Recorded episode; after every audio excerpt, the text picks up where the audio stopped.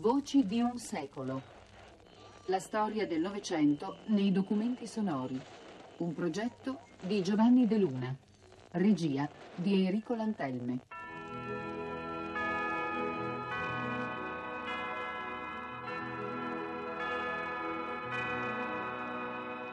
Cinquant'anni di comunicazione politica. Decima puntata. La fine della Prima Repubblica.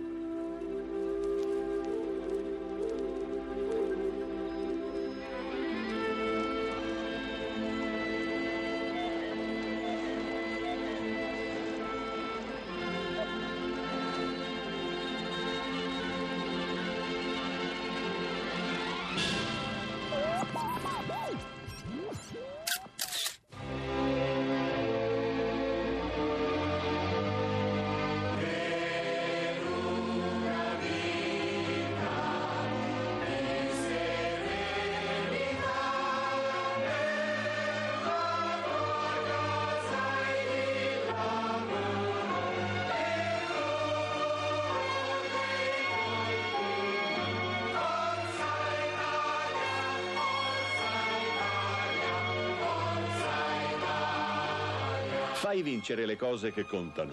Vota Democrazia Cristiana.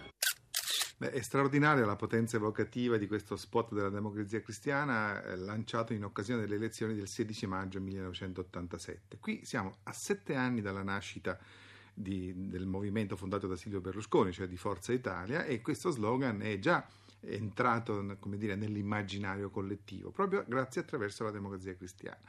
Questo spot ci introduce a quello che adesso è l'epilogo del nostro viaggio all'interno delle forme della comunicazione della politica e del rapporto tra politica e mezzi di comunicazione di massa. Tra i due termini, televisione e politica, l'antica egemonia della seconda è ormai solo un ricordo. Vi ricordate le vecchie tribune elettorali? Qui ormai siamo di fronte ad uno scenario radicalmente cambiato. La televisione detta adesso le proprie regole alla politica, fino a far nascere un partito direttamente dalle sue reti.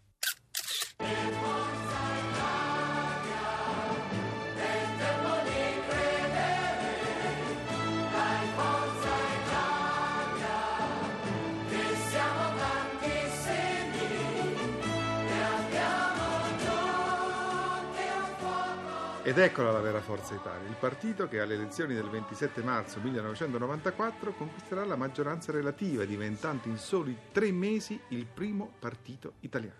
E questo è il celeberrimo discorso della discesa in campo del suo leader e fondatore Silvio Berlusconi. L'Italia è il paese che amo. Qui ho le mie radici, le mie speranze e i miei orizzonti. Qui ho imparato da mio padre e dalla vita il mio mestiere di imprenditore qui ho anche appreso la passione per la libertà. Ho scelto di scendere in campo e di occuparmi della cosa pubblica perché non voglio vivere in un paese illiberale governato da forze immature e da uomini legati a doppio filo a un passato politicamente ed economicamente fallimentare. Per poter compiere questa nuova scelta di vita ho rassegnato oggi stesso le mie dimissioni da ogni carica sociale nel gruppo che ho fondato. Rinuncio dunque al mio ruolo di editore e di imprenditore per mettere la mia esperienza e tutto il mio impegno a disposizione di una battaglia in cui credo con assoluta convinzione e con la più grande fermezza. Questa voce, eh, senza l'effetto flu, senza dire, le magie della ripresa televisiva, rimane un documento rilevante in assoluto, anche proprio per la nostra storia politica, ma strategicamente decisivo proprio per il tema che stiamo trattando. Dagli anni Ottanta in poi, smarritasi definitivamente l'istanza pedagogica della politica dei partiti di massa, la televisione era diventata il principale canale per mantenere o tentare di ristabilire i rapporti tra il ceto politico e i cittadini ed era diventato uno dei principali terreni di contrattazione fra i partiti, una sorta di sistema istituzionale complementare di ricambio rispetto a quello ufficiale. Si erano smarriti ormai i contatti tra il sistema politico e la società civile, questo l'abbiamo già visto, i partiti erano ormai diventati totalmente autoreferenziali, tesi più alla promozione degli uomini che alla battaglia delle idee, proprio Grazie a questa mutazione genetica della forma partito, la televisione aveva progressivamente tracimato dal suo alveo originario, invadendo altri territori. Guardate, uno in particolare decisivo per la democrazia, quello dove si forma e si costruisce una classe dirigente. Pubbliche o private, adesso tutte le televisioni avevano assunto un ruolo prima suppletivo e poi decisamente sostitutivo nei confronti delle istanze politiche tradizionali, assumendosi compiti e funzioni che in precedenza erano stati appannaggio pressoché esclusivo dello Stato e dei partiti non bisogna dare segnali di sostegno o di contestazione a questo o quel partito, dato che io fondamentalmente sono un partito.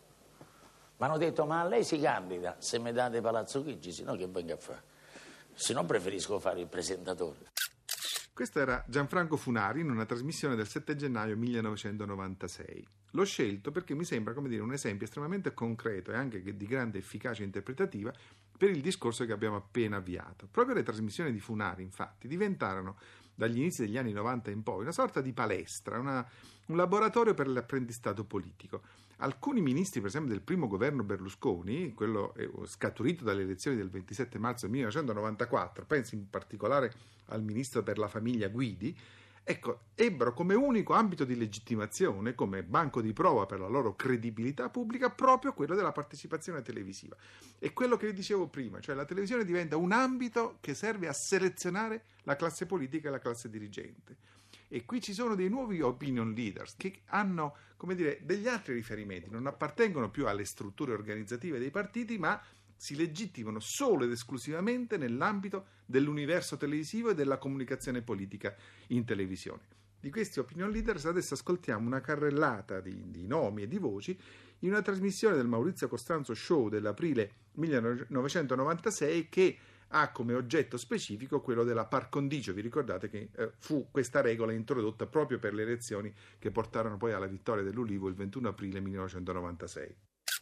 Forse varrebbe la pena, se uno di voi è bravo, a spiegare cos'è la par condition, perché magari c'è qualcuno fra i telespettatori che ancora non lo sa con certezza. Bruno, lo vuoi, Vespa, lo vuoi spiegare te? Io, io faccio come l'interrogazione, speravo che tu non mi guardassi. Ma perché la tua autorevolezza? Eh, io posso, posso, posso, confessare, io ieri ho cominciato a leggere il decreto, sono arrivato dopo le prime dieci righe, ho detto devo trovare qualcuno che me lo spiega e poi... Vabbè, significa pari opportunità, tutto e niente, che è giusto, eh, sotto elezioni vogliamo favorire uno piuttosto che un altro, ma da una idea giusta, da un'esigenza sacrosanta andiamo a quella che diceva Sandro Curzi, cioè alla impossibilità di applicare. Perché allora è vero che io non posso far vedere, anzi che tu non puoi far vedere, che noi non possiamo far vedere tutte le serie Berlusconi, tutte le serie D'Alema, tutte le serie Velati. Lerner, Santoro, Ferrara, Vespa, ecco, tutti insieme ripropongono un nuovo genere televisivo, un nuovo genere di comunicazione politica in televisione. Un genere, ci tengo a sottolinearlo, altrettanto però rigido e altrettanto, come dire, eh, cogente, normativo, di quelli che abbiamo visto nel corso della trasmissione eh, affiorare negli anni 50 e negli anni 60. Qui all'agenda politica si sostituisce la scaletta la scaletta degli interventi, la scaletta delle domande e la scaletta delle risposte. Questa scaletta serve a costruire gli indici di ascolto, questa scaletta serve a eh, scegliere gli ospiti, questa scaletta serve a selezionare gli argomenti. Non si può sforare. Il nuovo modello ha delle sue regole ferre, così parlano tutti, ma nessuno può approfondire niente. Di qui la scelta obbligata di sconfinare sempre nella polemica rissosa. Non si può materialmente convincere i propri interlocutori, ma li si può soltanto prevaricare. Guardate, qui il problema non è un problema di ospiti, non si tratta di invitare o non invitare in trasmissione Ferrara o Sgarbi o altri personaggi turbolenti, è che quei personaggi sono stati il frutto di quel modello prima di diventarne i protagonisti, sono stati i prodotti di quella stessa televisione che ora vengono chiamati a rappresentare. Quello che è chiaro è che non c'è più la politica come prolungamento della vita della gente comune, ma la rappresentazione della politica come teatro, con un effetto sostitutivo nei confronti della politica agita in prima persona. Siamo di fronte quindi ormai a una tensione artificiosamente costruita, un'indignazione attenta a non forzare mai i vincoli della compatibilità dettati dalla famosa scaletta, così da consentire uno sfogo alternativo alla mobilitazione collettiva del protagonismo sociale. Come ultimo documento, proprio nella direzione di questa ricerca che ci ha appassionato per queste dieci puntate, vi proponiamo un brano della trasmissione Rosso e Nero di Michele Santoro del 3 febbraio 1994. Eh, vediamo che cosa pensa il nostro campione. Se vincono i progressisti, saranno guai per la Fininvest? Sì per il 44% degli intervistati, no per la maggioranza, il 48%, non so l'8%. E poi il prossimo dato è, è, è, divertente. Se vince Berlusconi, saranno guai per la RAI? Sì, 41%, no per il 55% e non so per il 4%. E poi infine la domanda di fondo. Eh? La TV deve scendere in campo? Vediamo come hanno risposto. Eccolo qui, sì 50%, no 48%, non so il 2%. Ma a sentire questo documento sembrerebbe quindi che il bipolarismo, tanto invocato a lungo dai nostri politologi, finalmente sia approdato nel nostro paese. Non grazie a un sistema elettorale maggioritario, anzi abbiamo visto una frammentazione in 34 formazioni politiche schierate nelle elezioni del 1996, ma grazie al duello Rai-Fininvest. Potrebbe essere questa veramente la trincea su cui schierarsi nel prossimo futuro, ma ci lasciamo con questo interrogativo al termine di questo viaggio all'interno delle voci della Prima Repubblica.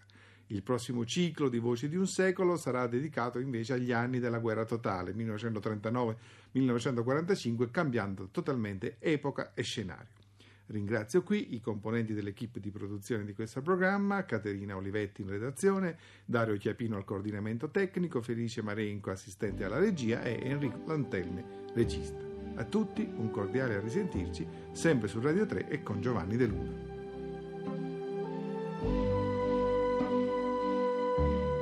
Per il ciclo Voci di un secolo abbiamo trasmesso 50 anni di comunicazione politica Decima puntata. La fine della Prima Repubblica. Con te.